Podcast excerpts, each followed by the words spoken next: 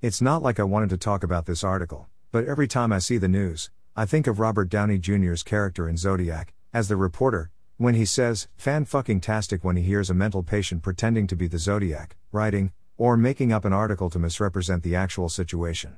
I think it's hard for me to talk about this without being thirsty to hang the Democrats dry with, but also say stop. No. Come back. I do enjoy ragging on Democrats, but it seems that this bill was helped by Republicans too. Which is not surprising. The first measure, which passed the Democratic-led House two twenty-seven to two oh three, would close a long-standing loophole in gun laws by expanding background checks to those purchasing weapons over the internet, at gun shows and through certain private transactions. Only eight Republicans joined the Democrats in backing the bill. The second bill, passed two nineteen to two ten with only two Republicans supporting it, would give authorities ten business days for federal background checks to be completed before a gun sale can be licensed. Currently, such sales can proceed if the government cannot complete complicated background checks of prospective buyers within three days. H T T P S colon slash slash w w w dot reuters dot com slash article slash U S A Congress gun slash U S House passes two Democratic-backed gun control bills I D U S C M two B thirty-two M A. Found March twelfth, twenty twenty-one. The problem is what we all seem to face. Democrats hate guns, and they will pull up imaginary numbers that will inflate their argument, like when Biden makes a claim of one hundred fifty million gun deaths when much of the facts are tied into misrepresentation of gun deaths, allowing bills that prohibits people from buying guns the same day as enacted.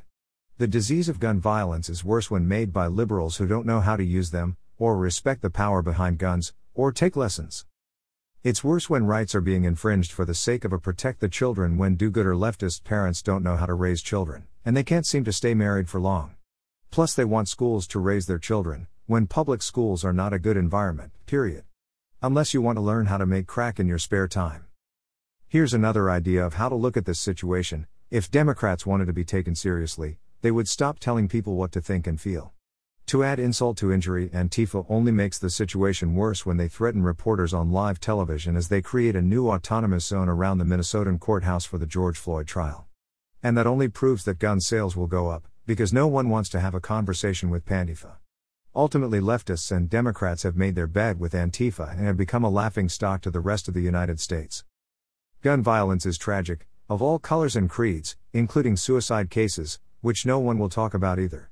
Unless they are criminals, who shouldn't have guns and they resist arrest, or put women and children's lives in danger.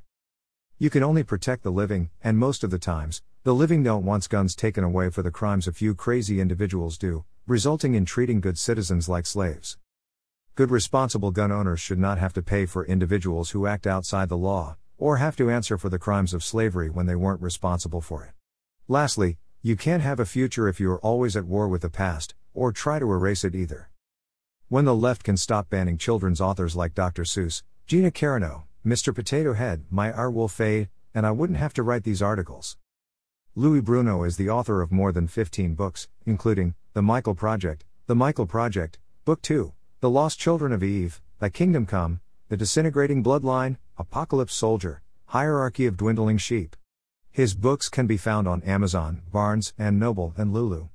He can be found on Gab, H T T P S colon slash slash gab dot com slash their Louis Bruno, Minds H T T P S colon slash slash w w w dot minds dot com slash bruno eight oh six three slash, and Parler colon slash slash parler dot com slash profile slash theory Louis Bruno slash posts.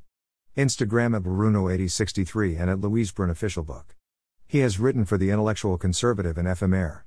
His latest, Come Home, Young One, a dark fantasy novel, is out now at lulu dot com.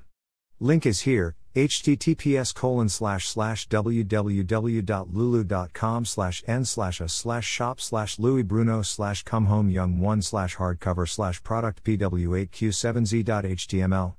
Page equals one and page size equals four. His next series, City of Sand, will be available sometime this year.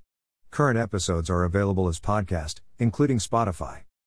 Note from Louis: thanks so much for reading my articles and being such a constant reader, and listening to my podcasts. I usually write two to three articles a day during the week, but one to two on the weekends. Also, if you haven't already, please subscribe, donate, like my articles and comment, buy my books, leave a review.